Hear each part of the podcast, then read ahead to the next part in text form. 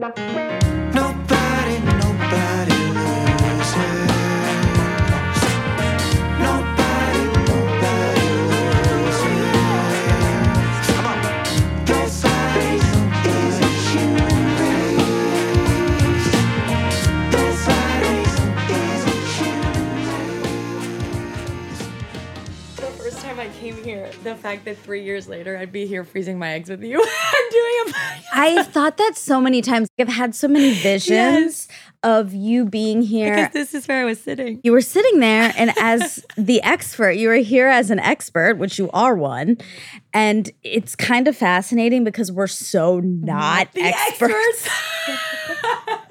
But it also feels like no one's really an expert in this. Uh, well, yes. Right? Exactly. It feels like no one really knows. Everyone's kind of going at it. blind. Yeah. And just like trying out stuff. Spaghetti on the wall is egg freezing. for me, it's empowering to have someone like you who was here as an expert and was so smart and so interesting and to not have all the answers to everything. Like, we don't. And it's okay that we don't. I think women feel a lot of the time like you have to be smart and you have to be knowledgeable and you have to be everything. It's okay to be like, I am an expert in this area and I don't know shit about this other thing. I feel like women always are expected to be more together or are punished more heavily when we're not. But I also think it's of this era that we're supposed to know everything because the information is everywhere. So somehow you're supposed to be absorbed all of it. I feel like five years ago, I didn't used to have panic if someone would talk about something I didn't know about or a news story I hadn't read about or like this cool article that everyone's reading or this meme. And I'm like, oh God, oh God, I'm not in it. I agree with you that Yeah. this feels so different from what I know I'm used to doing where I have to come in and pretend like I'm way smarter than I am. I just get to be as dumb as I am. Like I just get to be dumb at this. We get to own our dumbness. Yes. It makes you so open to learning. yeah, that's so true. So I think it's kind of like an overall good principle to like not go into anything with like, I already know. you ask better questions and i think you're receiving information in a different way because yeah sometimes you're like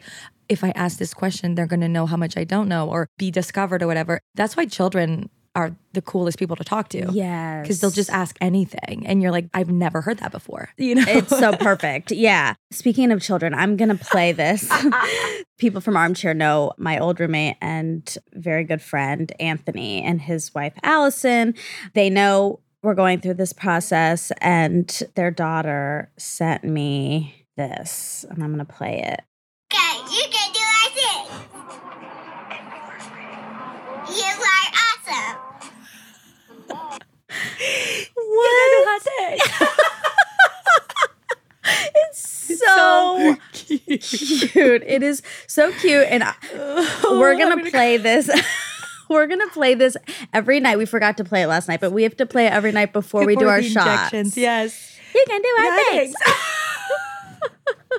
they should put a sound on the injections when it goes through. you can do our things. It just rewards you with that sound. Yes. We have notes. Speaking of injections, oh my god, Last night.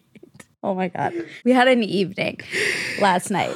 So, well, first of all, you had a tough day. I had a tough day, and I really did. Let's it got talk about worse it. after you left too. I really cried a lot. I just cried After I lot. left last night, Yes. Yeah, yeah, yeah, and before too. all day. I started out with you, like we were synced in our mania, And We were kind of totally like dripping manic. coffee all over ourselves, like LOL, like we're a wreck.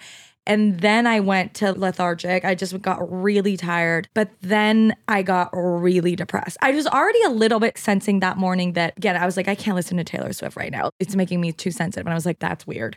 And then it got progressively worse. I do struggle with different little things. Me too. And so it's that. We kind of talked about it yesterday. It was like getting my period times a 100. I was just in bed crying like a Ugh. meme. But this morning, I woke up. I was actually relieved. I woke up. I didn't want to get out of bed and I was feeling depressed. But then once I got up, I'm feeling okay now. I'm feeling good, Good. actually. okay, good. I'm happy to hear that. I feel also normal today. Oh, yay. I'm having a very interesting ride because I also am very very sensitive to hormonal change. I flash out at people and I'm I'm sad and all of these things. And so I was very much anticipating this experience to Yeah. be like so sad and for me to be like really weepy. Mm. And so far I am not sad at all. It's very Yay. strange. I was lethargic and very tired once the mania dropped off. um, it like had a hard drop off. too. I was in the Me middle of lunch and all of a sudden I was like, Yes. Oh no, I had, to, I have to lie down. Yeah. Yeah. I had a moment where I was in the kitchen, and maybe it was just because it was a long day or something. I don't know. I was standing in the kitchen. I was like, I feel lonely, Oh. but I wasn't sad. It was strange. My brain was like, You are lonely, but my body wasn't like responding to it. It was, Oh, it was got- weird. like you got tempted by the hormones, or like the anxiety was like, "Let me see what I can," and then you were like, "Nope, I'm not going down that path." I guess it was odd. Interesting. I feel like I'm kind of hovering above myself through this process and like observing from Yeah. above, which is kind of interesting. Yeah. Are you on antidepressants or anti anxiety medication? I was like, I have been, yeah. and I was gonna get on again, but then I decided not to just to make this more fun. And that was something I was kind of thinking about last night. And then also, I had an appointment with my therapist today, but I canceled it because it conflicts with our interview. Oh no. Oh, but it's okay. It's like I'm doing all the right things. Are you? Um, I'm not. Are you? No. Oh my god, I start crying. But like, I just hate. Okay, like, can I also we need to have a ding for okay, I love it so much so I don't want to I'm afraid to flag it because I'm afraid you'll stop. But the amount of times that you say, I think I'm gonna start crying is, is so wonderful. You're like Kristen, what sign are you? What's your sign? Pisces. Oh, are Pisces criers a lot? Oh, oh, you see? I mean, I don't know most- enough. What's Kristen? Cancer. Oh my god, I went on a date with a cancer man, and I was like, "This is It's too much. Yeah, crying in the bath is like the Pisces cancer imagery. So yeah, I am very emotional, or I'm very sensitive. The thing that makes me want to cry is that I hate needing things or like Mm, being people. weak at the beginning. Like I hate having to disclose that part of myself right now.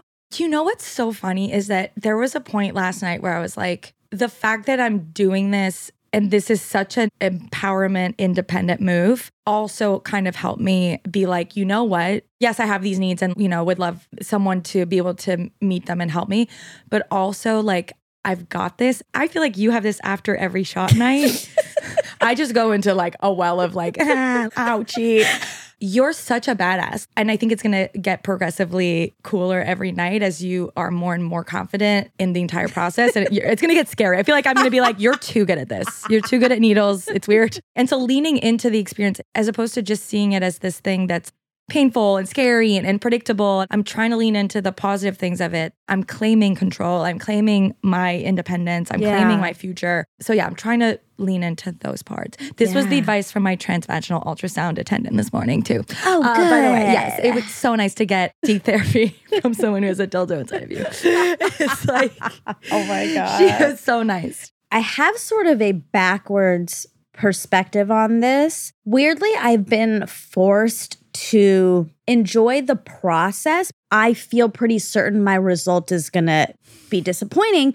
But no, no, I don't mean that in a bad way. I mean, like, actually, in a great way. I'm being forced to be like, look, this actually isn't going to be about the result for me, most likely. But this process of doing something for myself and taking control and having new feelings around children, pregnancy, my body, Yeah. all of it. That is what I'm getting out of it. It's, I think, a good thing in general for me, definitely, and for people. We always talk about an armchair, like stop being so results oriented, be process oriented, doing the chemistry and mixing it up and doing all that stuff. I am leaning into that process and I'm getting more excited for it every night. That's like a fun thing for me to do Mm. because who knows what it's going to end up being, Uh. but the process itself is an experience. It and I don't want to miss it. is. I think it's going to be a little bit like camp. You're like, oh, I've only been here for two nights. It's been so long. And then it's over. I think that's what's going to happen with this. Because You're even last night, I was like, "Yeah, we have to do this for 10 days. And you were like, but we're on day three. And because I'm a dramatic human being, I'm like, but it's only day three. But if you see it from the glass half full, we're almost halfway. I know. and it's going to be over. And then we're, and then we'll be sad. do you think so? Do you think we'll think about this moment and think about it in a positive, nostalgic kind of way? I will. Really? Well, especially because we've made it Yeah, we've made it fun. We've made it really fun. Okay. We've jazz- Speaking of fun, it. tell everyone about last night. I can't. I I almost peed my pants. I thought about it when I got home and I just started dying laughing by myself. While you were crying in your bed, I was laughing in my bed. Which is the perfect meme side by side of what freezing your eggs. exactly. Wait, what's your sign? Virgo. Oh my god! I know, that it makes so much sense. Virgos are amazing. Well, no- are- says no one. No, I've never met a Virgo that I haven't just absolutely adored and also wanted to be like. no, really, Virgos so have their shit together. And you were very Virgo during the shots. I mean, during this entire experience. I come in here and I'm like walking like a chicken without a head. Monica's like plugging in wires, doing things. Bob has COVID. No one's here.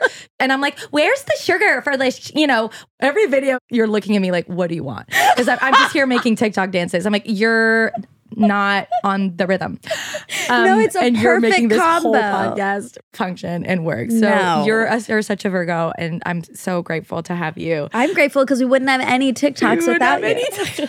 any- So st- okay, so last but night. yeah, okay. So last night, any small sliver of a step that has been under my Control. control.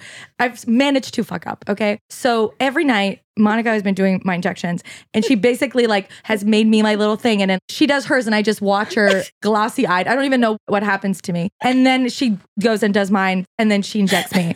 and last night I was like, okay, stop being a little moocher. Come on, get your shit together. So I tried to do more steps. Well, two nights ago, I tried to do the step and I had the air bubble and then I almost had an embolism, but you know, still alive. Knock on wood. The air bubble's just making its way through my, oh arteries. And then last night, the one part, Oh my God. the one thing of taking out the what's that called? There's two medications. There's two shots. And the first shot is called Follistim. And it's the one that is refrigerated. So it's a little trickier. It comes in 300 unit vials, but we only take 225 units. So there's 75 units left. We don't have Dax here to do fast math for us, so this gets a little dicey. So there's 75 units left. So what happens is you do your injection of 225 and then you keep the rest of the 75. You put it back in the fridge. Then later for your appointment in the next three days, they combine the extra and make a new shot of it. Yeah. Okay.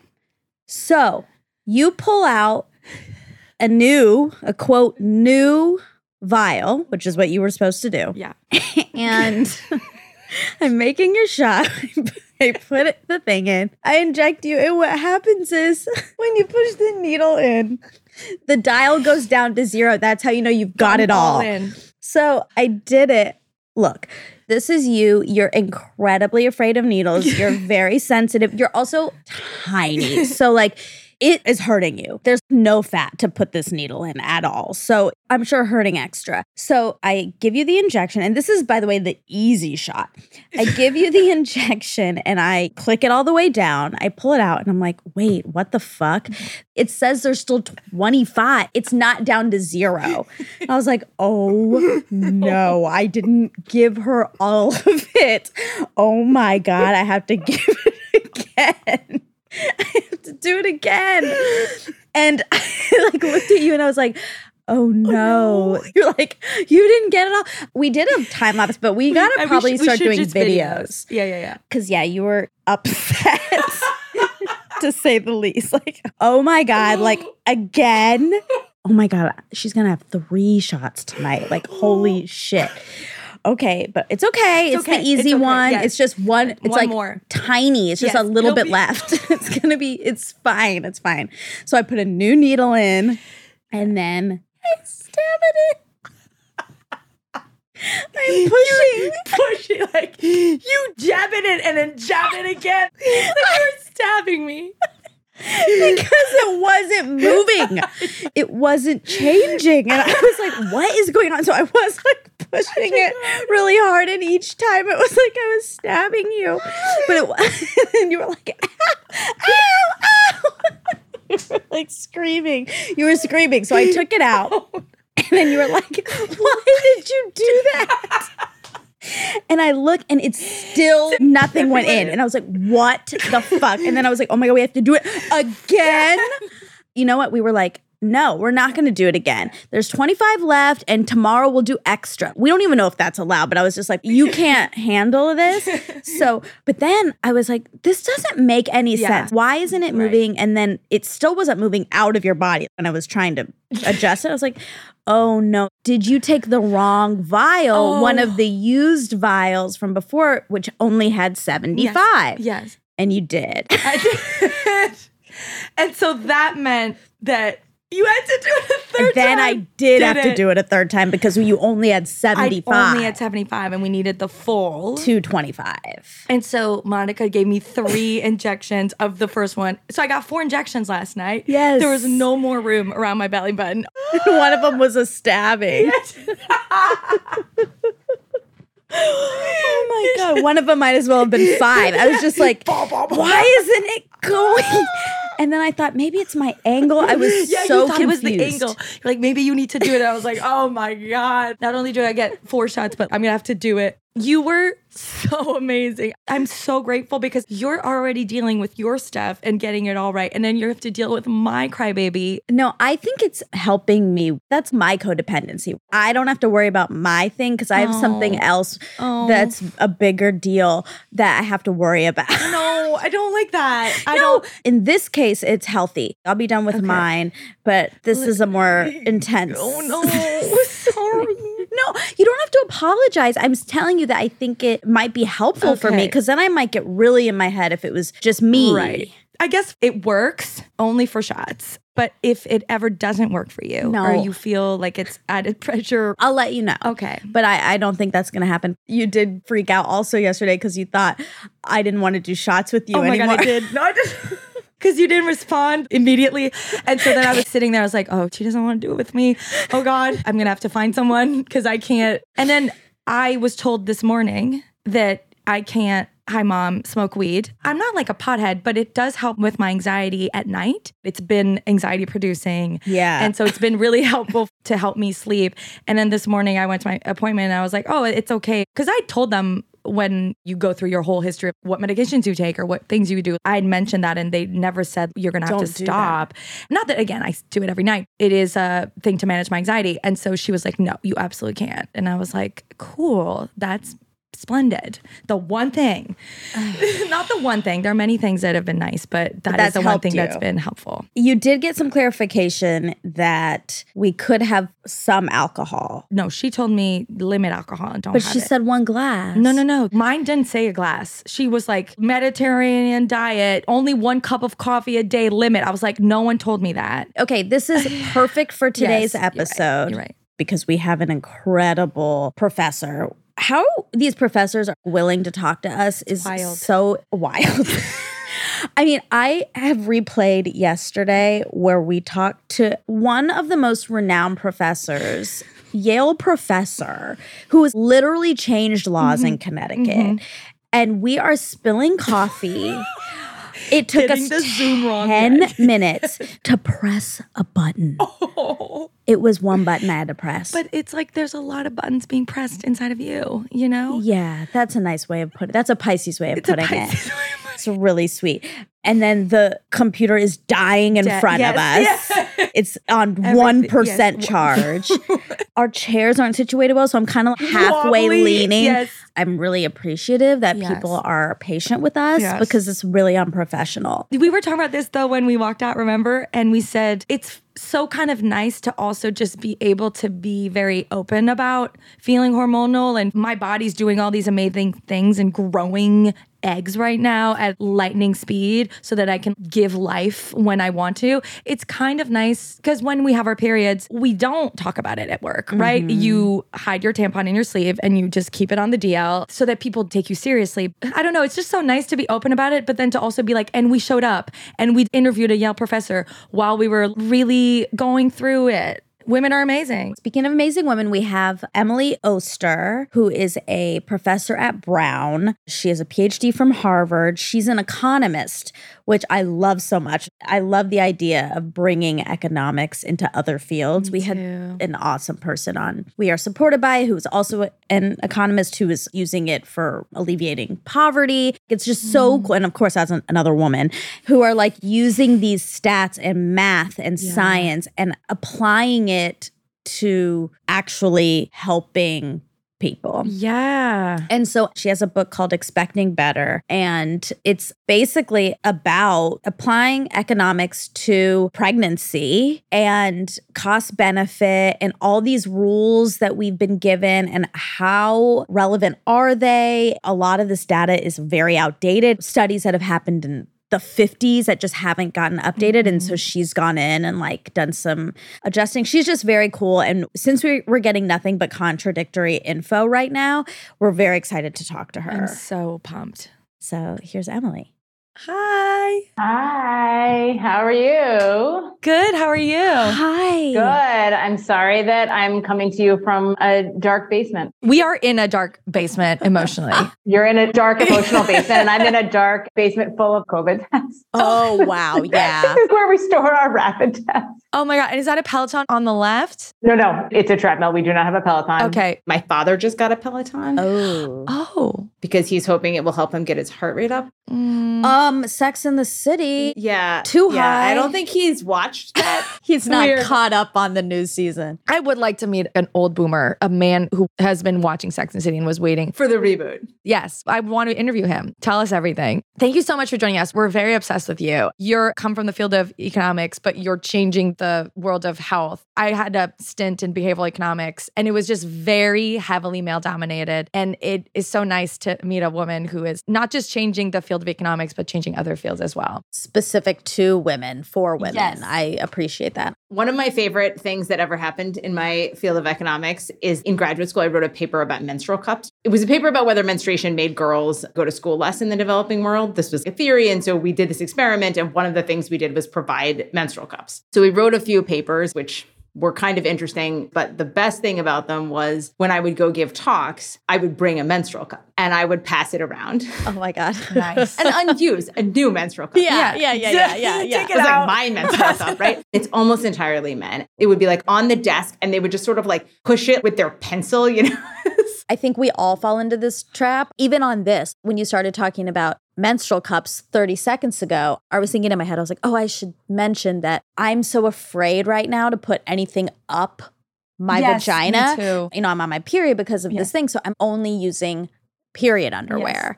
Too. and I don't usually do that. So it feels weird and is new. And then in my head, I was like, okay, you should bring up the period underwear. No, don't. Because what if some men are listening? They'll turn it off. Do straight men even like women? Don't you love vaginas? Don't you love the female body? In a way, masculinity is all about supposedly venerating women and putting them on this pedestal. But then as soon as we're like, this is what we actually are, it's like, no, no, no. It's only a very sort of sanitized and I think male fantasy version of what the female body is. And the female body is so much more than that. So much more. It's true. I mean, this is why they, in like the 1950s, men would be out in the lobby while you're giving birth and then they only get invited in when everyone's all cleaned up, Yeah, looks pretty, has her makeup on. Wild. is under a blanket, already wearing the ice diaper. and that was not the 1800s. You're saying No. this was 60, 70 years Yeah. ago. The Mad Men era. oh my yeah. So Wabi Wab, he probably already told you, but he told me he was like, "Oh, I'm so excited you're interviewing Emily. We read her books and we love her parenting advice, and also Callie as well, my BFF, and on mm-hmm. episode one. So you're loved by many in this world, and I think you're helping break some of these molds that have been set from the 50s and before. We have already gotten so much contradictory info. We're scared. Yeah. On the daily. What are you scared about? Doing it wrong. That's going to be our fault, right? That it's because I had too much ice cream, processed food is bad, or pot helps me with my anxiety. And when she heard that I was using it at night after the shots to make sure that I'm sleeping, she was like, You have to stop doing that. And we were just talking about how amazing it is that you talk about cost benefit analysis. One of the major things that you're advocating for is sort of changing the way that we see pregnancy and drinking. And you're saying, you know, one drink a day if you're pregnant is not going to lead to these horrible consequences. And you talk about having a relaxing pregnancy, which feels like an mm-hmm. oxymoron. But probably the cost benefit of being relaxed and having that one cocktail maybe is even greater or will lead to other spillover effects that you wouldn't get if you're like, I'm gotta be sober and I can't do this and I can't do that. The rules are super intense. And I know you talked about that with pregnancy. Yeah, the rules are super intense, but I think the other thing you're getting at is this idea of the inability to do it all, the literal impossibility of achieving all of the different things, which comes up again and again in parenting as well. But even early on, when you're, say, trying to conceive, it's going to be easier to conceive if you're relaxed. So definitely be relaxed. But also make sure you have sex at this exact time and pee on these sticks. And so make sure you're hitting the day of ovulation or the day before, but relax. Don't like, don't make a big thing about it, but relax. But also, it's very important to do it exactly this day. Don't have a glass of wine, don't have a cup of coffee, but also don't be anxious. It's really important to sleep but also don't have pot because that would help you sleep. So also, but just sleep. Right. the reason I was having the pot is because that helps me sleep. And so I actually can't do both of those things. And then we're often left in a place where without data, without evidence, we don't know how to trade those things off. Is it worse to not sleep or is it worse to have the pot? And you can't have both. And that's where I think we need to bring evidence and data and our thinking to bear on the choices we make. And that's kind of what I try to do. Yes. And then I was having anxiety about the anxiety, right? I was lying about it. I was like, mm-hmm. okay, well, now I'm not going to sleep well. Doesn't take into effect how stress can be overall a determinant of so many ways that, again, fertility, pregnancy, parenting, all of those things will unfold. Yeah, I think stress is itself problematic. It's also something that's often very hard for us to control. So I think the cycle of I'm stressed out and now I'm stressed out that I'm stressed out is something I think a lot of people really struggle with. The other day I was writing something for my newsletter about antidepressants, which people often take to alleviate anxiety or to alleviate depression. And you're told, well, only take them if you need to sometimes. Of course, I, I do need to because that's why I'm yeah. but then people worry, well, is it worse to be depressed and anxious or is it worse to take this? Those choices feel like a very hard balance. Mm, yeah, that was the very first thing. I mean, my poor nurse has already received six emails. Am I allowed to take a walk around the block? Am I allowed to keep taking my antidepressant? That was the first one. I don't think the answer no would be allowed. I need to take it. She was like, yes, you can. So that was helpful. At least it wasn't one that I had to struggle with. But if I did, I think I would be like, I'm taking it. I've talked about this so much, so I'm a little self conscious about mm-hmm. reiterating it over and over again. But me going into this, when I had my consultation, my doctor was like, okay, what are, medications are you on? And I was like, this, this, birth control. She was like, oh, you're on birth control. How long have you been on birth control? And I was like, long time. I got on when I was 18 or 19, I think. But for my skin, I have really bad cystic acne and it was horrible. And I've tried everything. And that is the only thing that's worked. So I've been on for a long time because of that. And then she was like, okay, well, you'll be better off if you get off of it. And I was like, do I have to?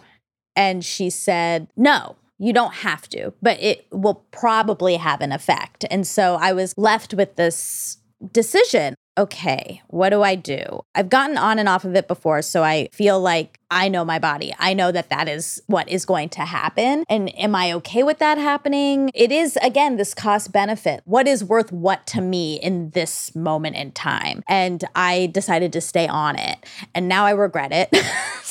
So, so you know, sometimes you learn the hard way or you learn lessons like if and probably when I have to do this again, I will get off of it knowing the cost benefit has changed. And I think we put a lot of these decisions on women in a way that is both well meaning, but sometimes not helpful. The interaction you had is sort of exactly what we would want in the model of shared decision making. She didn't say you have to. She said, you know, it's up to you, it's your choice. But that can have its own challenges if we don't have a way to work through it because it can sound like, well, do whatever you want. I think often people feel like, well, I don't really have the expertise or the information to do this. I almost just want you to tell me what to do. So this is a conversation I have a lot with providers. People kind of just want me to tell them what to do some of the time. And the struggle for figuring out when am I almost forcing people into being the decision maker. And when am I going to be willing to tell them, well, this is what I would do? That's a hard conversation from both sides. Yeah. It's one of those weird things, especially in this case when it's, you know, an insurance package we're buying. It's not IVF in the way that we're looking for a result right now. So the future seemed far away originally. And now it's like, oh no, the future's now. All of a mm-hmm. sudden, when we're doing the shots and stuff, it's like, oh no,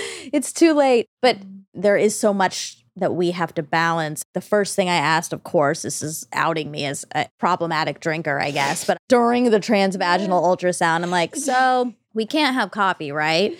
And he was like, no, of course you can. And I was like, oh, okay. And then I was like, but not alcohol. And he was like, no, it's fine. You know, it's not the same thing as pregnancy. There are things you can't do in pregnancy that you can totally do here. All that's fine. He was like, actually, it's kind of a good stress reliever if you're stressed. And then Liz's doctor is not saying, No, Not she said the opposite. that. She said no drinking, Mediterranean diet, no processed foods. Well, that's always a good idea, Liz. The Mediterranean diet, this is just a good opportunity to enhance your health.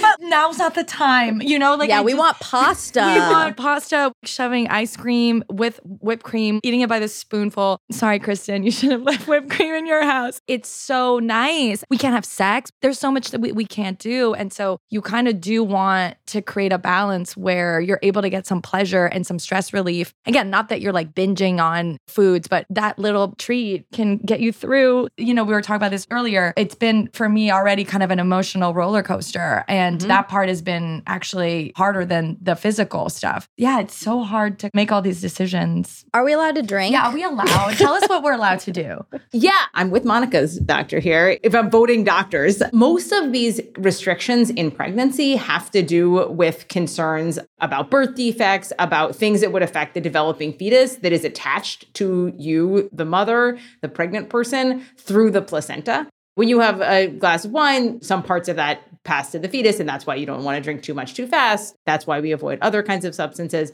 But none of that is true when what you are doing is harvesting your eggs Right. you had your eggs when you were born and they're sitting around in your ovaries waiting to be used up or whatever or not used they can be damaged by radiation and other things like that but it's not the case that like if you have a glass of wine that's somehow like getting in your eggs Getting in your eggs. Got it. Okay, mm. great. Right. It's not seeping through. your eggs are not drinking along with you i mean it sounds to me like what you are getting is a pretty sort of generic set of information about what is a healthy set of behaviors and we sort of want you to be as healthy as possible for this but again it sort of misses this trade-off around well there's a lot of elements of health there's mental health there's physical health We're going to have wine tonight. We're having wine. Um, Screw it. But okay, also when I just said that, I was like, no, we're not. Like, I know, I I'm know, I too know. scared. Stay tuned for more if you dare. Race to 35 is supported by Nutrafol. 30 million women are impacted by weakened or thinning hair. If you are among them, know you are not alone and that there's a solution you can trust to deliver real results. Yeah, millions of Americans experience thinning hair. I'm one of them. It started happening in my early 30s, but it's really not openly talked about. Like when it started happening to me, I just would see hair at the bottom of my shower. I got so freaked out. and then I realized, like, oh, oh gosh, it, it's happening. And it's a normal thing to happen. It can be tied to hormones or aging or stress or whatever. So going through it can feel lonely and frustrating, but it's time to change the conversation and join the thousands of women who are standing up for their strands with Nutrafol. Yeah, I have a hair wall in my shower, oh. so because I don't want it to go down the drain, because then I have to call my landlord and to drain it, and it's a whole oh. thing. So I make a hair wall, and so I'm aware of how much hair loss because I can see it on the wall. So yeah, Nutrafol is the number one dermatologist recommended hair growth supplement, clinically shown to improve your hair growth, thickness, and visible scalp coverage, and it does make such a big difference. So you can grow thicker, healthier hair and support our show by going to Nutrafol.com and entering the promo code RACE to save $15 off your first month subscription. This is their best offer anywhere, and it's only available to U.S. customers for a limited time, plus free shipping on every order. We love that. Get $15 off at Nutrafol.com. It's spelled N-U-T-R-A-F-O-L dot com, and the promo code is RACE. Race to 35 is supported by ZocDoc. So I uh, about five years ago went on a date with the founder of ZocDoc. Great guy? Cyrus. Uh, shout out. And on my way to this date, we're going to see a small Broadway show that just come out called Hamilton. No. and I'm on my pink bright bike whizzing through, you know, Midtown. I get doored by this woman coming out of an Uber. I go flying. I had to go to the hospital. Oh. I had to walk with a cane for two weeks. if you're going to go on a date with anyone and you're going to get into a bike accident, That's right. Go on a date with someone who knows a lot about hospitals. And he told me exactly where to go, exactly where to be. He offered to come, but obviously I was functionally anxiously. You were scabbed up. Okay, Yeah, well, we love this. We love. I love ZocDoc. We love Um, ZocDoc. It's a free app that shows you doctors who are patient reviewed, take your insurance, and are available when you need them. ZocDoc is such an incredible resource to help people. It just makes it more accessible for anybody to figure out where to go and how to do it. So every month, millions of people are using ZocDoc. And I like it because you can read other reviews. Go to ZocDoc.com slash race and download the ZocDoc app for free. Then start your search for a top rated doctor today. Many are available within 24 hours. That's Z-O-C-D-O-C dot com slash race. ZocDoc.com slash race.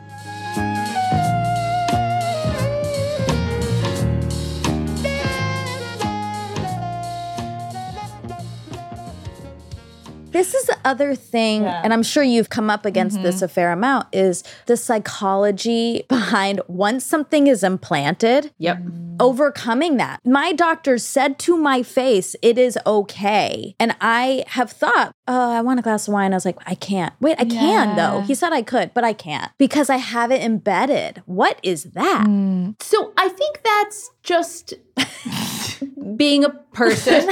People ask me about that. Like sometimes, you know, I, as you have noted, one of the things I say in my book is an occasional glass of wine, even when you are pregnant and not just harvesting your eggs, is okay. And I'll sort of be at like a party with someone who's pregnant and they will not be drinking. And then they'll be like, oh, but it's not because I don't believe you. It's just like this is, and I'm like, look, I'm not, it's not like you don't have to drink for me. That's sort of not what this is about. And I think for some people, it's uncomfortable to make those choices because if something did go wrong, even if they knew it had nothing to do with this, you recognize in your own psychology that, you know, I would be unable to sort of turn off this self blame. And my guess is that's a little bit of what's going on. Let's say this doesn't work the way I want, or I don't have the success rate that I want here. Am I going to look back and say, oh, it's because I had that glass of wine, even though someone told me that it was okay? There's a sense in which I don't think it's terrible to lean into that or to recognize that as this is just how I feel about this. And even though the data says it's okay, it doesn't feel okay to me. And that's sort of part of this personal choice space is the idea that you can look at the data and you can still decide that just doesn't feel like the thing that I want to do. Yeah, that makes sense. I just love how, how often you use the word relaxed and like relaxed parenting, right? Sort of putting down this pressure. I'm wondering from your perspective, is this a new phenomenon that we're putting all of these rules and all of this pressure? I have to make everything about the patriarchy. But I Uh, think duh.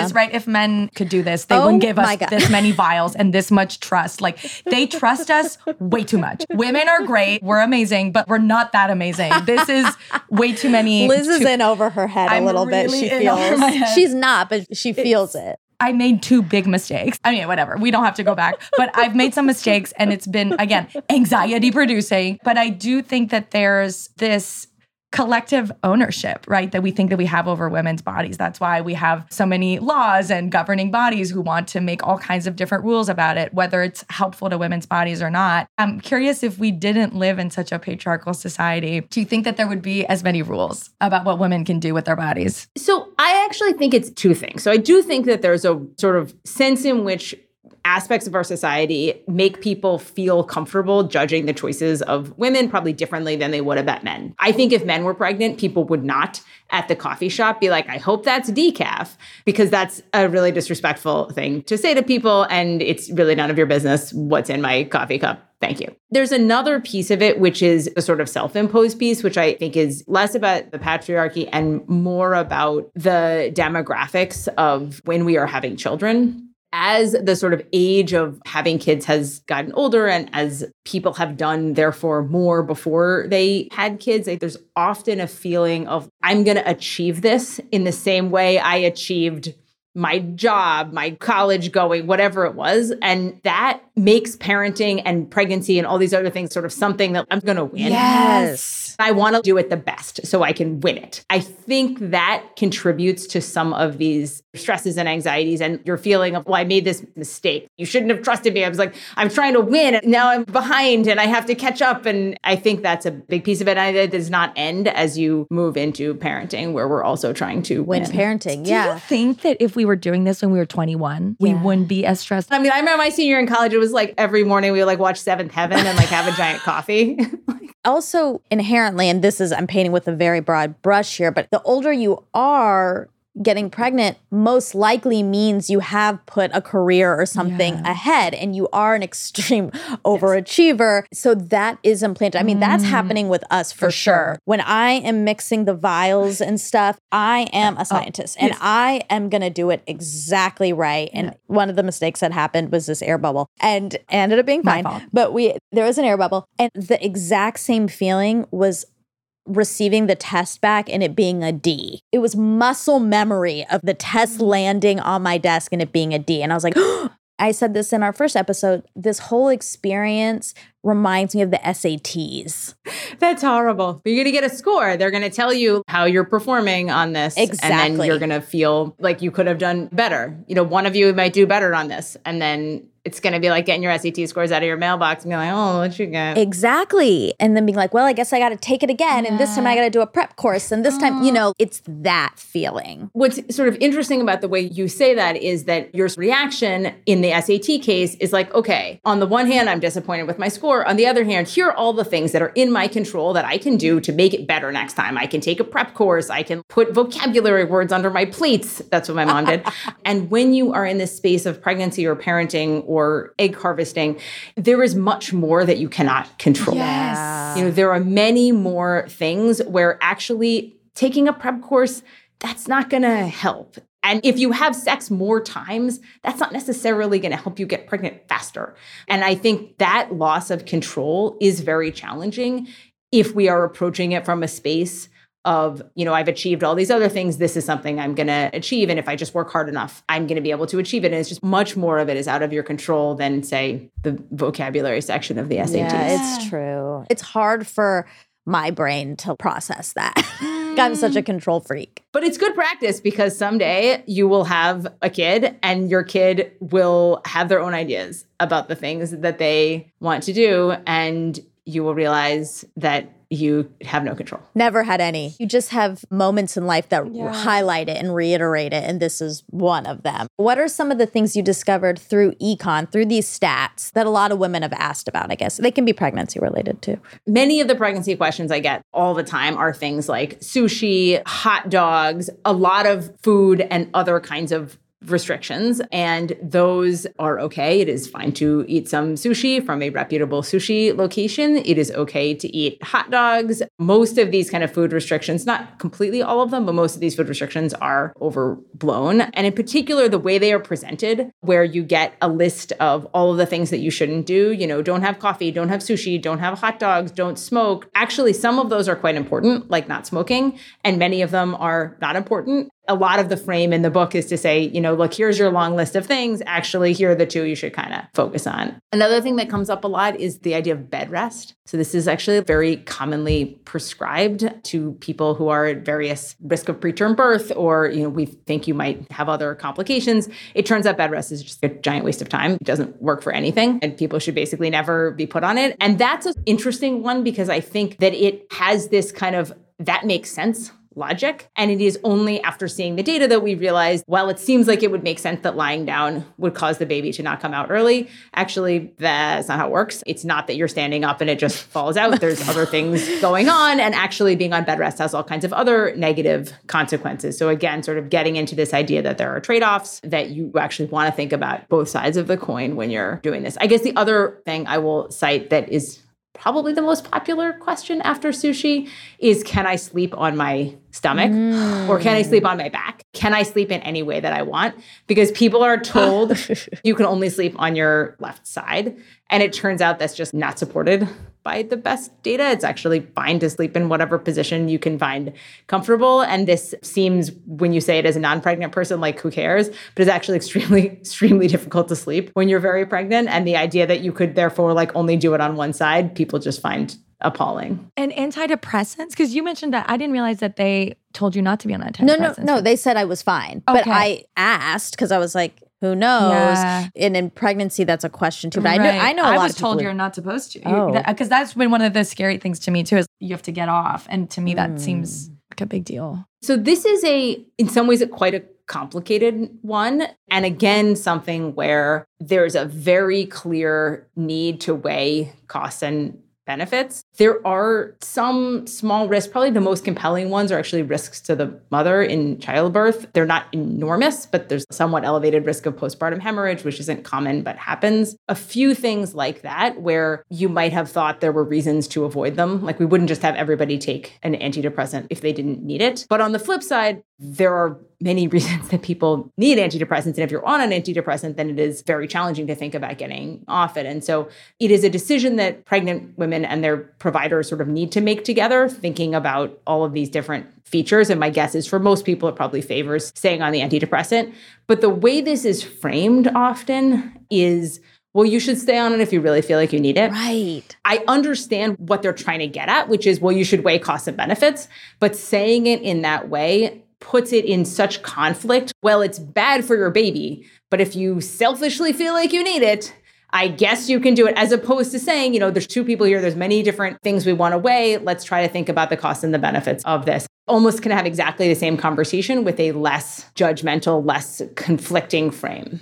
Also, not to mention, it's actually not adhering to science. That's why people actually get off antidepressants because they think they're better. They think they don't need it, but actually, it's because the antidepressant is Yes. working. Them saying that is kind of dangerous because, like, actually, I have been feeling good. I probably could get off. And it's like, no. Yeah. nope. So it's particularly fraught because pregnancy and postpartum, but pregnancy as well, is a time in which many people become depressed or depression can get worse. Among the most significant risk factors for prenatal or postnatal depression is having been depressed before, as you might imagine. So it's a particularly weird time to think about removing your antidepressant. The bed rest thing is really interesting. Do people yell at you? They must. People yell at me all the time. Yes, Yeah. I frequently yell that. Although actually not about bed rest. So bed rest is something where all of the sort of official guidelines say that this doesn't make any sense. That's widely accepted medically. People continue to prescribe it because preterm birth is something we don't understand very well. We don't have a great way to prevent, and people want to be doing something. And you want to be like, well, what can I do? Kind of nothing. But people want something to do. So telling, well, you know, rest a little bit, that feels like it could work, even though it doesn't. Where that becomes problematic, I think, is when people then start to blame themselves when things don't go right. So, miscarriage, for example, is extremely common. So, depending on when you date it from, you know, something like a quarter to a half of all conceived pregnancies end in miscarriage. Now, most of those would not be detected, but there's a lot of miscarriage, and almost all vast, vast majority, like more than 90% of miscarriages in the first trimester, are just because of chromosomal abnormalities. Nothing to do with anything that you did. It's just unfortunate, bad luck. And that's just the way that this works. Doesn't mean it's not sad. It just, it isn't your fault. And I think because people crave this control or we have these restrictions, there is a lot of, you know, well, was it that one time that before I knew I was pregnant, I had that tuna roll? Like, is that what did it? I see some of the value of kind of getting into the data in, in the books as sort of showing people, no, it's not the tuna roll. None of these things are problematic. It's not something to blame yourself for. I also think we have a obsession with sacrifice. Maybe it's based in our old religious roots or something, but you feel like you have to sacrifice something in order to achieve something. I think that's deeply programmed in us. So it's like, well, I have to sacrifice the sushi and the deli meat and the this and this because that's the only way I'll achieve this goal. I also think it becomes almost performative as a way to show like you're good. You're gonna be the best pregnant person. You can do all the things, you know. And it comes up in parenting too. Like I'm gonna do these things to sacrifice, even if they don't really matter for my baby, because that's how I show that I'm winning at this, that I'm a good person, a good parent. And I feel like that's what makes me not want to be a mom or like makes me scared about being a mom. Like I think about my parents didn't do anything insane with me, but I do feel like they were just a little looser, you mm-hmm. know? And then I look at my friends who are my age who are having babies right now. They have apps to monitor every time the baby burps. And they're like, of course we have to put it in when they go to sleep, when they wake up, we have to track it. And I'm like, there's no way my parents did this. You're going to do that, and it's totally fine. You think? Yes, because the thing that that gives you is an illusion of control. Yeah. And when you have a baby, everything is insane. I remember getting home with my baby, with my first kid, and just like putting her down in the living room and being like, I don't know. I guess it's gonna wake up. Like, what do you do with this thing? Like, I couldn't believe they let me leave with the baby. Like, Yes. you just like let me go. You put it, you check the car seat. You're like, see, it's like, are, are you kidding? But in that moment, being able to write down, you know, how many minutes the baby nursed on each side, that was really helpful. Even though when I look back and I'm like, there was no point in doing that. You know, my husband had this spreadsheet, like every time she peed, he would like write it down in the spreadsheet. You oh know, Oh my at some point we like showed the spreadsheet to our doctor and she was like, yeah, stop doing that. Stop doing that. it was like, you told us to pay attention to how much she's peeing. And the doctor was like, yeah, just that she's doing it ever. Don't have to write down every time. Oh, that's so great. Okay, so this show is called Race to 35. So can we talk about that number? Yeah. So after you turn 35, your eggs just shrivel up into like dust. It's the minute after, I heard. It's the minute after, Yeah. right? So you better get on this because it's coming for you. Yep. Like, no.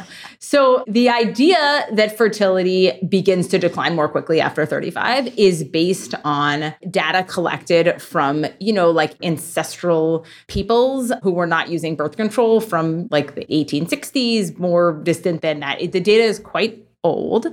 It doesn't seem to be real well supported by more modern data. So, on the one hand, it is certainly true that your fertility declines over time. That starts at 16 and sort of continues until menopause. But actually, the slope of that decline does not seem to crater after 35 the way that would be suggested by this historical data. It's not that surprising that would be true because biological processes do not work like that. There is basically no cutoff biological process like that that says when you turn this age, some magical thing happens. So you're more fertile on average at 30 than you are at 40. There's no cutoff. That makes me feel so much better. when I went into that consultation, I would have zero memory of that meeting. Like neither. it was so intense. Every word was scary, bad news. 35, these eggs will die, and then they die again in the freezer, then they die again, and then they die, and then you have one left. And it's like, oh my God, what? All of it is awful. But that number is this one that women have to keep in their head. It's coming up. I don't have a partner yet. So it is a relief to be like, yeah, the next day after your mm-hmm. birthday is not like death day. Yeah. And one thing that helped me in my blackout meeting, I did Yeah. remember one fact because there's the one positive thing she said was you had your most amount of eggs when you were still in your mother's womb. That info for me took away the association with youth. Again, like this idea mm. that you're expired when you're 35, or again, that 35 versus 20. It's like, no, it's 35 versus you were a toddler. That's when you were the most fertile. That made me feel like it wasn't associated with anything remotely related to attractiveness or to value if it was when I was an infant. I think that's interesting. I mean, I think we do sort of attach this idea of youth and fertility as some kind of, I waited too long and now I'm like an old hag. Perhaps it is compelling. I mean, I often find the idea of framing the sort of good news, bad news of like, well, there's no cutoff at 35, but also starting at 16, that was like the peak. You're on a slow decline. And I don't know, that kind of makes me feel better. It's like, oh, well, it's at least it's a slow decline. Yes. Well, right. And also, do I wish I had been pregnant at 16? Right. No. No, exactly. there are a lot of other considerations. I just wish they didn't give it these names. If you give birth after 35, like your advanced maternal age. Geriatric maternal- pregnancy. Yeah. Elderly primigravid. Wait, can you say that it, it has go- gro- grovel in it? At some point, you get to be elderly. Yeah, like tomorrow. yeah. Yeah. we are elderly. you may already have arrived. There needs to be a rebrand on that. Can I also talk about the fact that Men also have a biological clock. And we don't call their sperm geriatric after 35. Well, we didn't say George no. Clooney had a, you know, elderly, I don't know what you would call his part. but, like, Ejaculation. He had an ejac- yeah, he elderly did- yes. ejaculation. no one says George Clooney had an elderly ejaculation, but he had babies later and the quality of the sperm goes down. There's all kinds of other similar things that happen to men's bodies, and yet only women have this number and this expiry date. Partly it's because I think we can sort of pull up examples of men who have kids when they're very old. It is physically possible to a much older age. There is some expiration date. It's just, it's not 35. Yeah, I think what people would say when they hear the George Clooney story is like, well, Amal Yeah. is young, so that's why that worked. I thought about this a lot when I was like haven't met my person. I think she was like 36 when she met Oh my him. God, she was elderly. She, she was El- Amal Clooney. I mean, when you look at Amal Clooney, do you think the words elderly? Amal Clooney has helped me a lot. I'll in put her on my vision yes, board. Hi, she's on my vision board. Also, you um, have an awesome podcast. I was listening to it this morning. And a big Substack. My gosh, 100,000? Also, this is how my hormones are affecting me. I was like, oh, I got to do research on Emily. This was last night, and I was on your website, and you did a book review on a book about men and women's brains. And are they really uh-huh. different? And I was like, that has nothing to do with what we're doing. But of course, I'm going to read it. I was so I off task Oh. looking at all your stuff. You have so much. It's all sort of about pregnancy, parenting, but you know, sometimes it's about other things that I'm thinking about. And so I started the Substack like two and a half years ago. I didn't really realize what it would become, but it's been really interesting. Amazing. Yeah, I, I saw in one of your interviews you you're thinking about doing like a thing about parenting and screens and should parents be reading their kids text oh, messages and i was like oh Yeah. that's interesting because that's another reason sometimes i feel doom and gloom about parenting in general because i'm looking at these kids and the screens and i'm like i can't even really manage my own screen time so how could i possibly be Yeah. responsible with a child's screen time should we be doing screen time is that okay for our egg freezing is it gonna no, actually, if your Oh. eggs watch too many violent shows, that's It's really oh, bad. that's the bad. They get bad. I knew it I hope you're watching a lot of educational TV. You're not like watching The Real Housewives or something, oh right? oh my I mean, god oh, the I'm gonna worst. my eggs I was editing Armchair the other day and I had my computer on my lap. And I was like, I like threw it away. I was like, oh my God. I just killed some eggs. I don't even have very many. I already limited my eggs and I just killed them with this computer on my lap. That's not a thing. No. You know, that is true for men. Speaking of sperm, you know, if your testicles get very hot, that's not good for your sperm. for screens or in general like if it gets too hot Just in general, any way that it gets hot. Laptops, hot tubs, bike shorts. Does it constrict or get stretchy or something? They're developing the sperm all the time in there. And if it's very hot, it doesn't make the nice sperms. We got to let them breathe. no one goes up to men in bike shorts and says i hope you're airing out your testicles You shouldn't be you wearing shouldn't those Yes. shorts because your testicles are getting too hot. You guys should do that. Real quick, are there any other because cost benefit is such a economic term? Are there others that you've applied that you feel like you just laid on top of this world? in general, most of the concepts from economics are very relevant for your life. I'll give you one, which is the idea of optimizing on the margin. When we talk about firms investing in different units of production, different kinds of employees or different kinds of machines, they want to think about what would be the most productive use of their next dollar. When you think about how many of each thing to do, you want to think what we call on the margin about how much the next dollar would get you in terms of profits. So that's a very important concept in economics. When I think about my life, there's a parallel to sort of how you think about your time. I talk about this a lot with people who are trying to think about returning to work or not, because when you think about returning to work, sometimes this sort of thing comes up for women in particular, where it's like, well, how could I think about spending eight hours a day at my job when I love my kids so much more than I love my job? When like my sort of total happiness, my total utility associated with my kids is infinity, and my total utility associated with my job is not infinity, even if I like my job. But that's not the right way to look at it. You want to think about the marginal value of each hour. And so when I think about my time with my kids, the first hour of the day with my kids is amazing. Like if I didn't have that hour, I would be so sad. The second hour is pretty good. Like by the fourth hour, I'm like moving into the negative. You, I mean, I love my kids; they're wonderful, but This is honesty. I don't need all these hours every day. Eventually, there's a diminishing, whereas my job is much flatter, right? The first hour is kind of about as good as the eighth hour. And so when I think about the shapes of those things, if I want to optimize on the margin, I may actually be much better off spending eight hours a day at my job and three hours a day with my kids because that last hour is kind of better allocated to my job. It's kind of honest, but it's also a sort of helpful way to take this toolbox into understanding why you can both say, my children are the most important thing to me and they are the thing that make me happiest in the world. And also, I'm really glad that it's Monday morning because I got to get out of this house. I have so many mom friends and they're constantly dealing with this mm. guilt. And that's such a beautiful way of looking at it. Not this mm. huge, big picture. Take it mm. hour by hour. Take it hour by hour. So, my mom is also an economist. Both my parents are economists. And my mom was really, really gifted at the idea of sort of taking principles from economics and putting them into our everyday life. And so, there's this idea we talk about a lot called opportunity cost, which is when you think about, you know, should I do this activity or should I buy this thing? You want to think about what else would you do with the money or with that time. And it's not just how much the toothbrush costs, but what else would you do with those $4 or not necessarily how much the vacation costs, but like what's the opportunity cost of that money? And the same is true of your time. So when I was a kid, my parents figured out how to get our groceries delivered. And like this was like, you know, 1985. And so it was not common, right? so they organized with the local market. The local market got a fax machine. So my parents could fax their grocery list and they would deliver the food in these containers, these crates. This is incredible. Mm-hmm. And I thought this was ridiculous because I wanted to go to the grocery store because regular people went to the grocery store. And I was like, why don't we get to go to the grocery store? I hear Stop and Shop is this paradise. You know, I've like, like never been to the grocery store. I had this image like Stop and Shop was just, I don't know, like Disneyland for people. And so I'm asking my mom, like, why don't we go to the grocery store like regular people? And she just said, well, you know, I have a high opportunity cost of time. And I was like, oh, okay. Yeah. You have a high opportunity cost of time. And I use that a lot with my kids. This was so, fun. awesome. Yeah. This was so fun and so Thank helpful. guys. Do you want to tell everyone where people can find you? Yeah, so you can find me at my Substack, which is called Parent Data, and you can find me on Instagram, where I am Prof Emily Oster. Those are my two main places you can find me. We really appreciate you. This was Yeah, helpful. so I feel a little more calm Me too. than I did when we first started talking to you. Yeah. Thank you, guys. Thank you so much. Bye. Bye.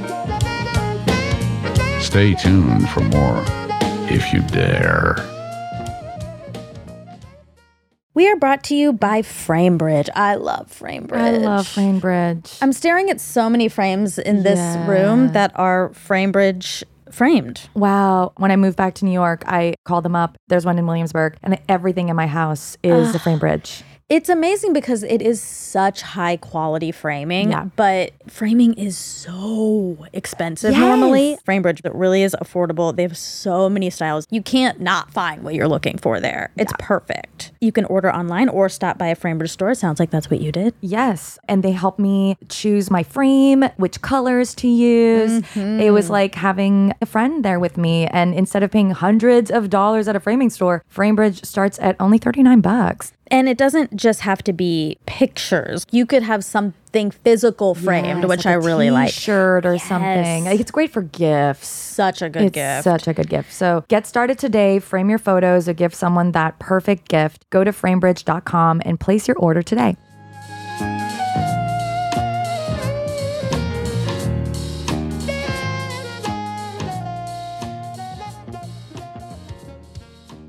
Oh man, What I, a boss. I feel more calm That's great. because she said we could drink a little bit. Let's get a drink after this. Get a drink. But this episode is not over. We have another amazing guest. Such a good episode. So fun. Our old friend of the pod, Mm-hmm. January Jones, has agreed to come on. And I appreciate her so much because it's not that easy to talk about this stuff. And especially when you're in the public eye. And I don't even know if people know that she's frozen her eggs, but she has. And she sent me a text saying, Hey, I saw you're doing this. You know, gave me some advice. She's so nice, so sweet. So uh, she agreed to come on. So let's jump into January. Let's Do it. January Jones, thank you for coming. You're welcome. I'm happy to be here. I'm so happy to have you. We've kept in touch Yes. since you came on Armchair, and it's been so fun. I enjoy you so much. Thank you. I love you guys. I missed it. I know. You feel at home here in the attic? I do. It's a very homey environment. well, yeah, the cords on hanging from the ceiling. We do our best. yeah. Okay, so when I I don't remember when it maybe it was even when I posted the picture of me eating a sandwich with eggs on it and I was like, I'm doing this I don't remember when it was, but you reached When I out. texted you, Yeah. I think it was before you started, and you said maybe you were nervous or something, and I reached out and just said it's all good. Yeah. it's fine. You were like, I did it. And I was like, oh my gosh. It's just getting past the initial first time. So we started, and your text was so helpful. We were so anxious that day. I mean, manic. Really? Oh my God. Not okay. like I'm afraid to listen back. I know. It was really intense and Yeah. extreme. And I think maybe we were working each other up a little bit. Yeah. But at least you had each other. I didn't have anyone, and I didn't know anyone who had done it. Yeah. And my doctors were not helpful. Those doctors give you so much information. So much. Yes. They're like, watch this YouTube, yes. and here's a bunch of vials. Like, I'm a freaking chemist. Yes. And I know what to do. Mhm. And you just feel really vulnerable and lost before you start. It's complicated. It is. And you feel like you're doing this really strong, good thing for yourself, but then you also feel like I'm incapable when you have all these things out in it's front of you. Yeah. It's a lot. I mean, you go in thinking that you are, like you said, doing it for yourself. And I mean, when I did it, it was years ago now, but I felt like it's a privileged decision to make because it's not cheap to do, right? I mean, I don't know if some insurances cover it now, but it's a big decision. It's expensive decision. When you have all these initial meetings with the doctors, I was asking all these questions and she said, well, there's a 15% chance that the eggs, once they're out, will survive the thaw. And I was like, 50? She goes, no, 15. Ugh.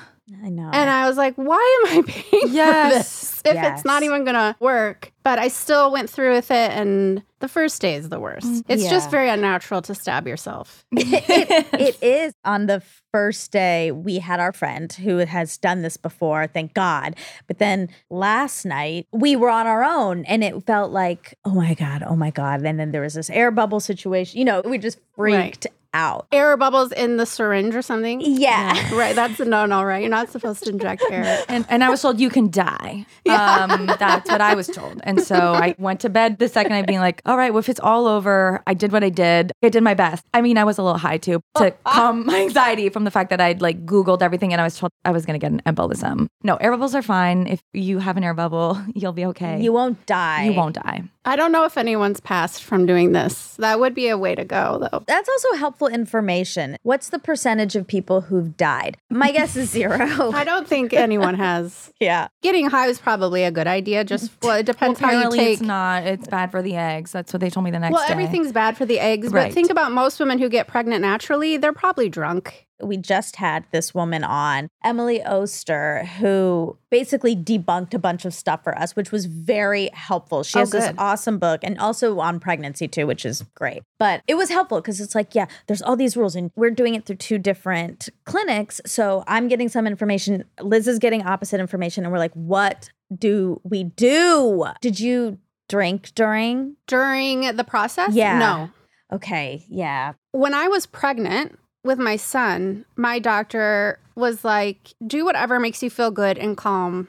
If you want to have a glass of wine, have a glass of wine. Yeah. And so I sort of felt like this process should be similar. I didn't drink, but well, maybe I did. I don't know. Yeah. I don't know. I mean, we haven't so far. I want to tonight. I'm already like, I want to, and I want someone to give me permission. Also, my doctor said it was fine, but then Liz's doctor was like, don't do anything bad. right. Yes. We got different dietary instructions. I didn't get any. Di- I didn't get any dietary. Yeah. They're like, yeah, don't eat carbs. And I was like, Don't eat "What? carbs. Like, what are you You're trying to grow a healthy egg. Eat I carbs. know. Right? And then you were told eat a lot of salty foods. Yes, I was told eat a lot of salty foods. It makes it grow. No, it makes it makes the bloating less.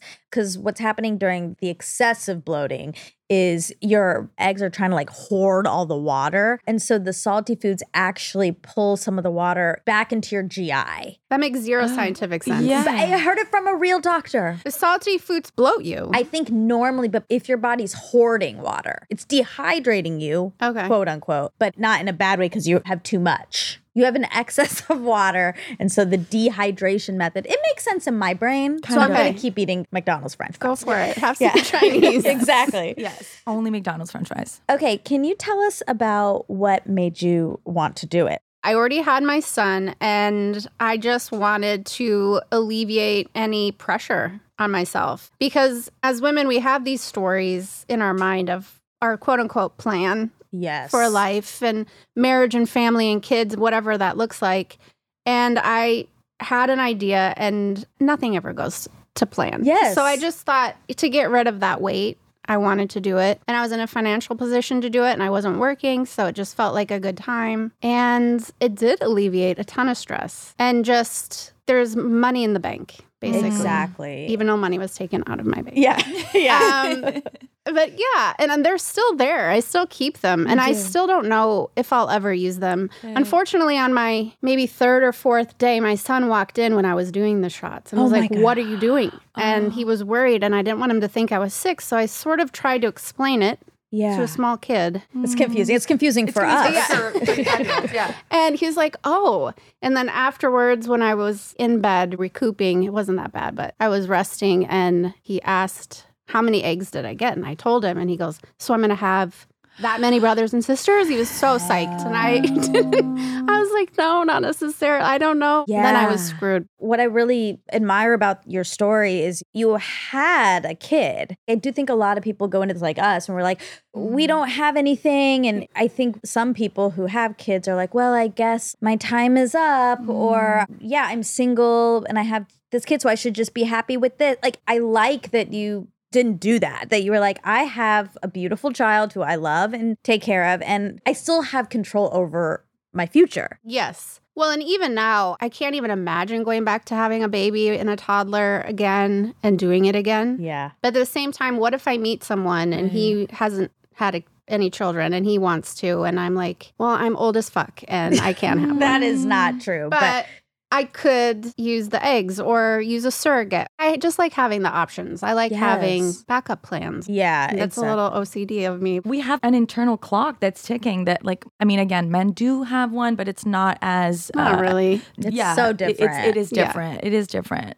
And so, how did taking off this pressure, which is the reason you know you say that you did it, how did it impact your life? Like, did you become more relaxed in your dating life, or just in general, to be able to put that in a box and say, okay, I don't have to think about this anymore? I think it alleviated the pressure to date, Mm. Yeah. which maybe it shouldn't have done. I don't. I have this fear. I, yeah, well, I just don't. I don't really date, and no one wants to date me for some reason. No. I just, I just don't. I have a life. I have my child. I'm busy. That's not one of my priorities. Yeah. And so it just alleviated so much pressure to date. And also, I've done it before on my own. So Yeah. I don't feel like that was ever the thing. Ideally, if I was going to have another, it would be great to have helping hands, but I know I can without it. So exactly. I have a little bit of that fear too. Like it's already such an uphill battle dating. And now that I'm like, I am going to have some insurance, is it the nail in the coffin of me never going on a date ever again? Because I don't, quote, need mm. to. Right. My sister also did this. She did this a couple years ago too. And of course, I had already done it. So I was like, just stab it, just do it quick. and it was it was very comical. It took about 45 minutes for her to do it. Ah, That's like I Liz. staring at your couldn't. stomach. Yes. I've been giving Yes. Liz her shots. Yes, I Oh, can't. have? Yeah, I, I go to her house every day. I mean, or she comes to me. She's an amazing friend. But yeah, I, I can't. I would just stare at it and then, I don't know, I like dissociate. Well, I offered to do it for her, but she wouldn't let me. She thought I was going to hurt her. Oh, sure. She's like, just give me some fucking space and I will do this. Just I need time. I was just itching to get, to get in there. Yes. She did it during COVID. And neither of us were dating anyone. And she did it for the same reasons many do. And then she met someone. So she feels even better just having no timeline. I don't have to pressure him to get married and have kids because I have this. So mm. even if you are dating or you want to date, I think it just makes everything easier. How'd you feel on the hormones? Do you remember? I also have horrible PMS and periods. Yes. So it didn't feel hormonal, I guess. I just mm. felt bruised. Yeah. Even the bloat, I'm always sort of bloated, so it wasn't that bad. Yeah. But it was just towards the end of it, it was like finding an open spot. Right. Right. It's To not, yeah, painful inject. and red. And it was tender. Mm. And then when you go in to have them extracted, it was like bad period cramps. And because I had a kid, I was fine. Yeah. You know, it wasn't like labor.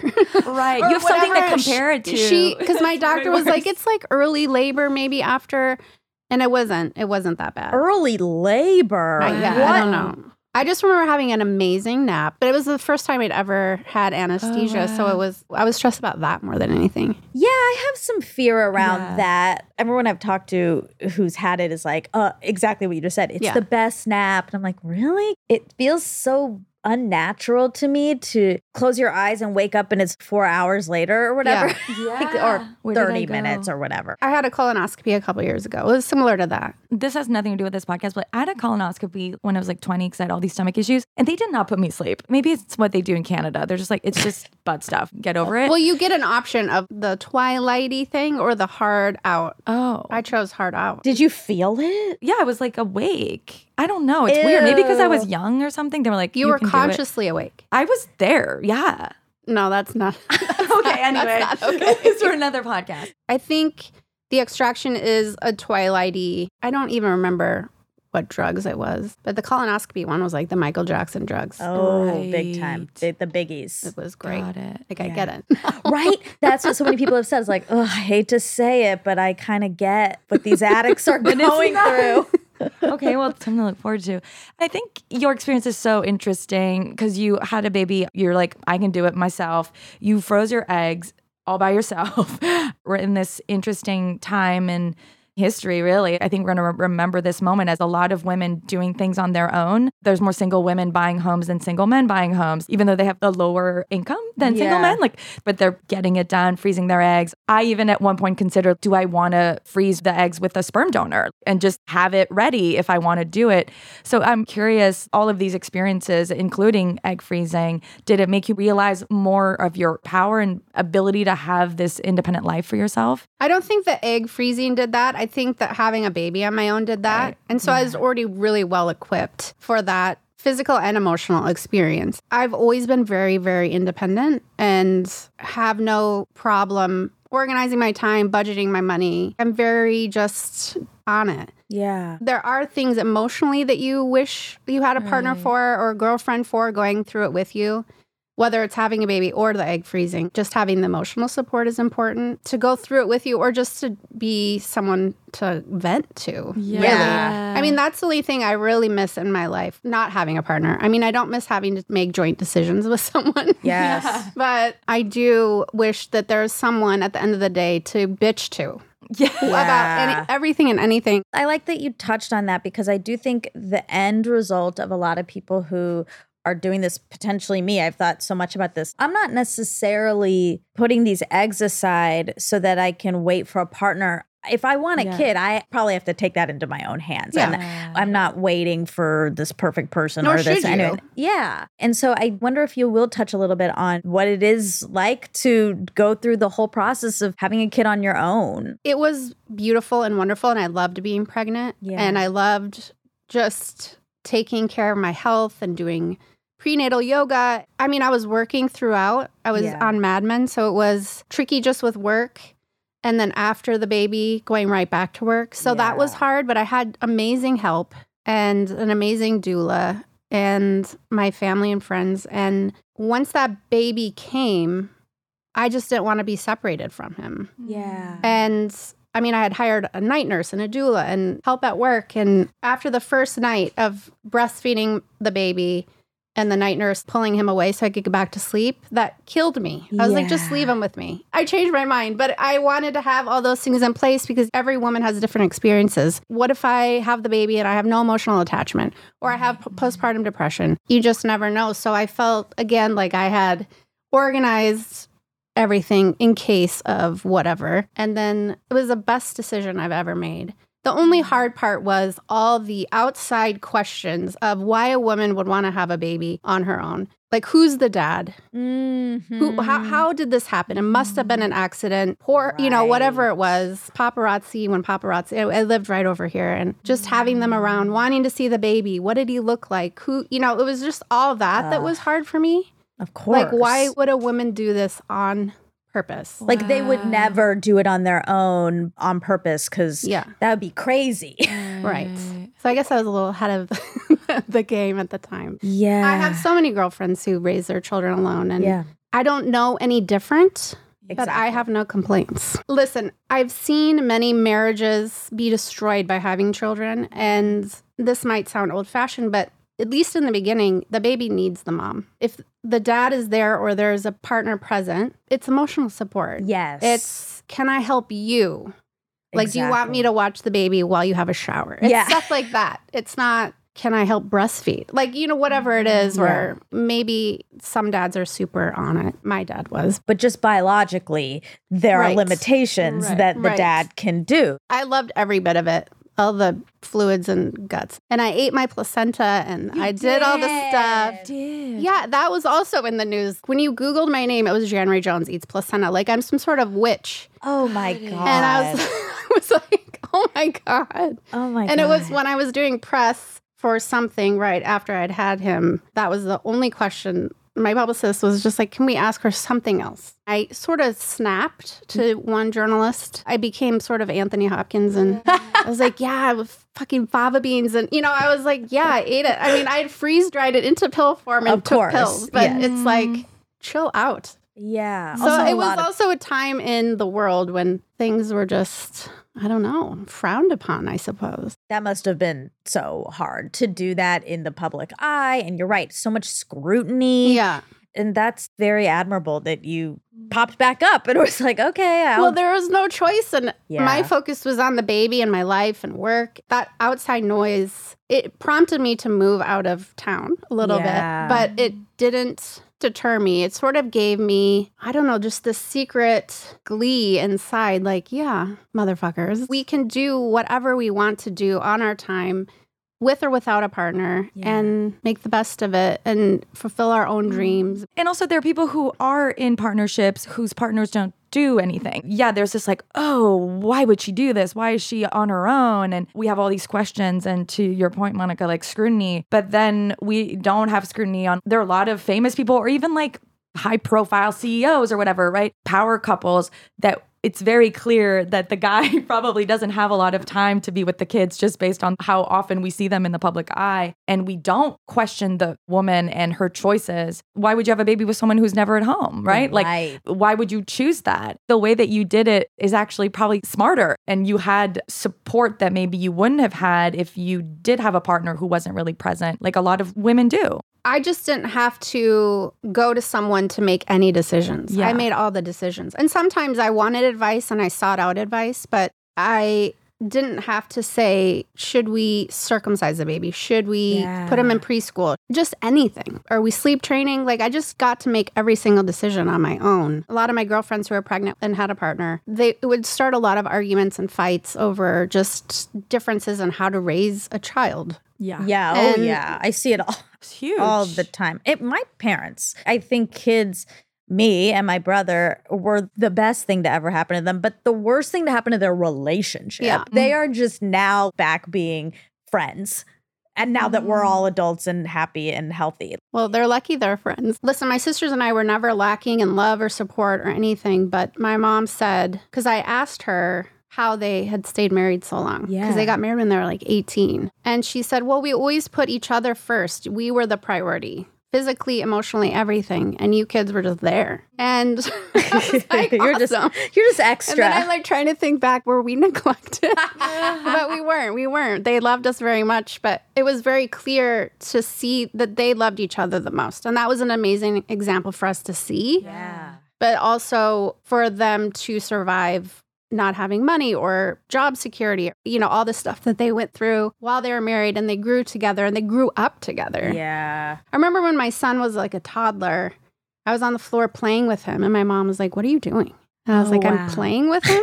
Uh, I don't know. She's like, Oh, I just, I didn't do that. Oh, like, You didn't play with us? That's terrible. She's like, I was just trying to keep my head above water. And I had three babies, and I was making sure everyone was fed and whatever. She's like, I didn't play with you. That goes to show how society has changed and the way Mm-hmm. we now look at child rearing. I mean, I think we've maybe swung to the other side where it's like hyper vigilance. But yeah, same. No, my parents were not playing with me. I'm sure they read me books and stuff, maybe. And I don't feel like I am lacking because of it. Me neither. I felt loved my whole yes. Childhood. Mm. Yes. Supremely so. Yeah. Mm. I definitely raised my son differently, but like you said, probably swung very far. Like we're besties, and I mean, I'm trying to soak up. He's 11 now. He just turned 11, so he's not going to want to hang out with me much longer, but he still sleeps with me occasionally. like he'll want to cuddle up and That's It's sweet.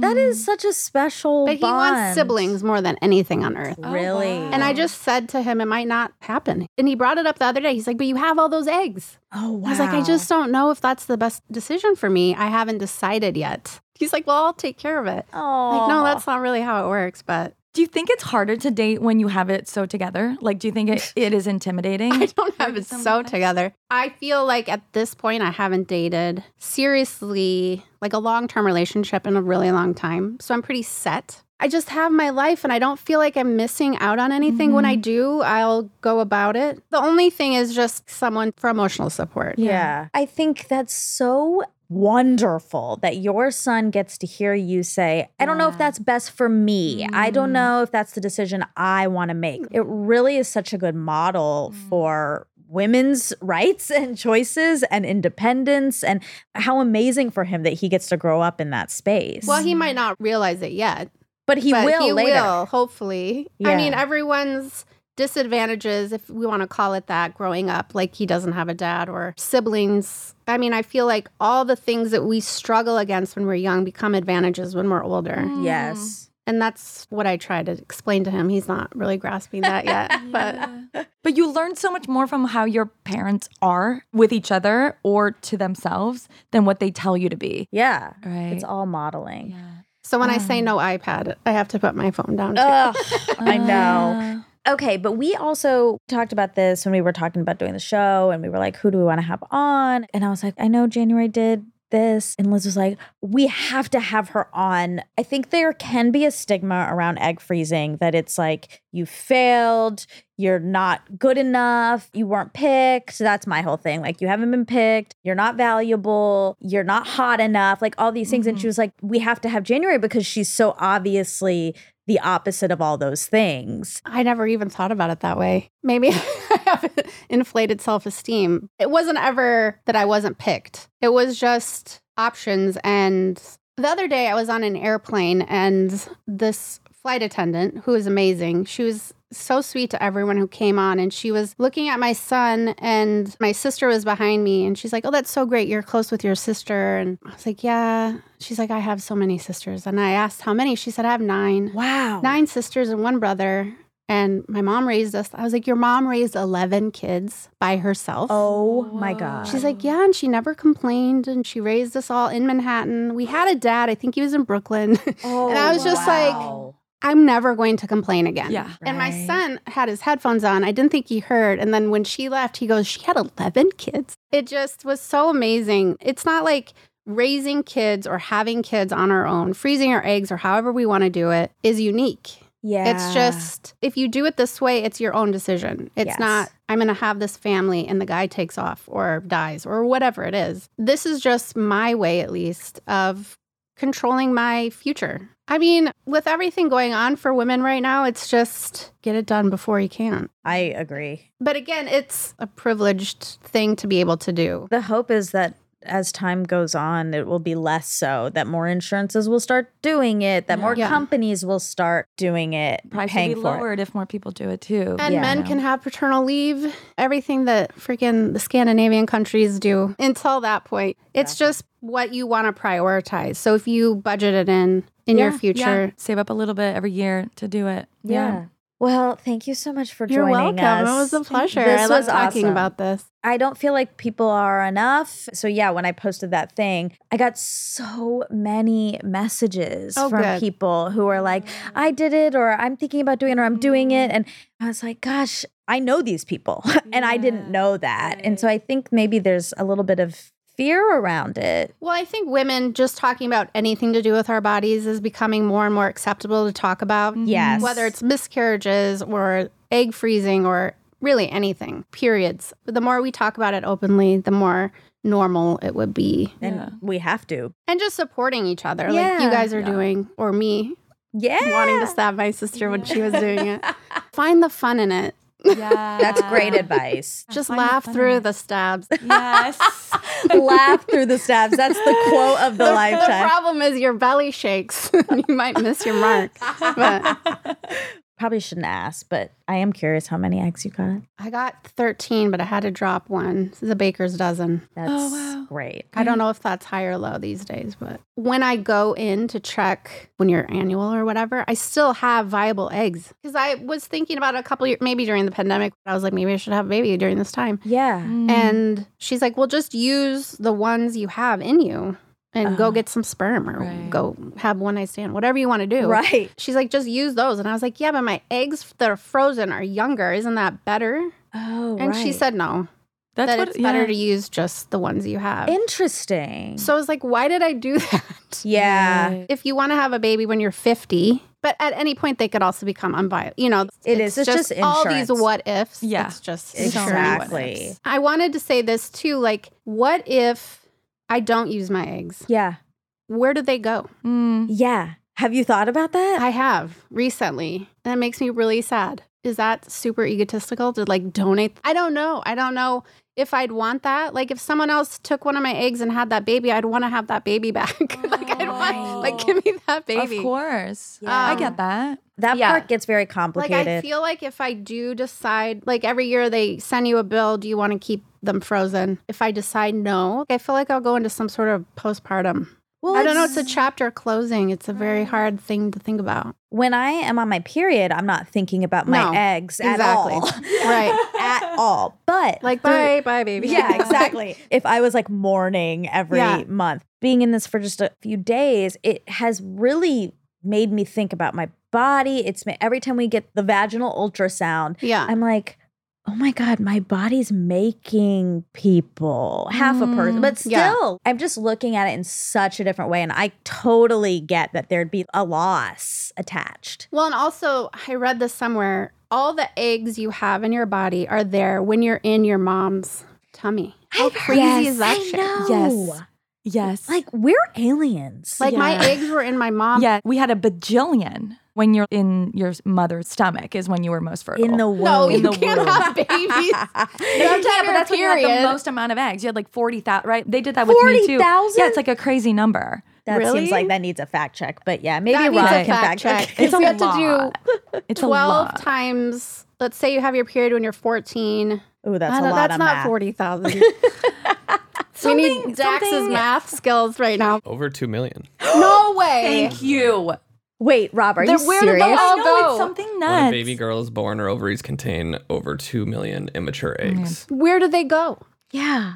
They do like multiple ones drop it? Heaps die off. Around 400,000 of the initial 2 million survive by the time she reaches puberty. It's wild. Heaps die off? Yep. Where do they go? In your pee? they vanish? It's sheds. I know. I, mean, guess. It must come out in your period. Period. It's strange. Oh my god, weird. Yeah, usually released during a menstruation cycle. I mean, I had really painful periods when I was a teen. I did too. was- I had Maybe to get, that's yes. why all the eggs are leaving. all uh, the eggs are leaving. mi- two million eggs are exiting your body.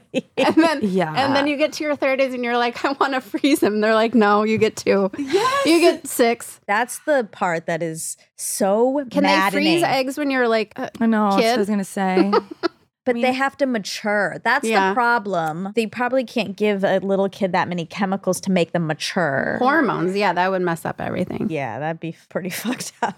And girls are already getting their periods so early these days. well, people are being better fed. That's what I heard. We have more access to better foods, actually. But not our age. I was Did you- young, I actually. I, mean- was 12. Do you remember commercials for breakfast foods? the No, we pyramid, ate terribly in the 80s and 90s. yeah, Yeah. it was gross. That's true. Cookie crisp. Y- Yeah, it was just cookies and milk, and then a giant glass of orange juice, a giant. But then you go back a 100 milk. years and they're eating all organic shit from the farms, right? Yeah. And they didn't get them that early. Or maybe they did. We'd have to do some um, More research in- about medieval times, Rob. Medieval periods. I mean, probably wealthy landowners and stuff like that. Maybe they got them early, but then the poor, like again, it, it has to do with your weight. Wow, this has turned into Yes, a a beautiful history thing. class Yes. with nice no, tangent. no science behind it We at need, all. we, we need a doctor ASAP. We sure do. All right. Well, you've given us a lot of your time and we thank you for it. You're welcome. you. Love you, girls. Love you. Good luck with everything. oh, thank you. they thought it was sorcery back then. That's okay. So that was day three of Race to 35. We made it. sort of. I mean, we're alive. 35 and still alive. That's going to be the Oh, tattoo. Shit, I love it. you made it through your stabbing, and we'll see what tonight brings us. and uh, we'll see you guys next week. Bye.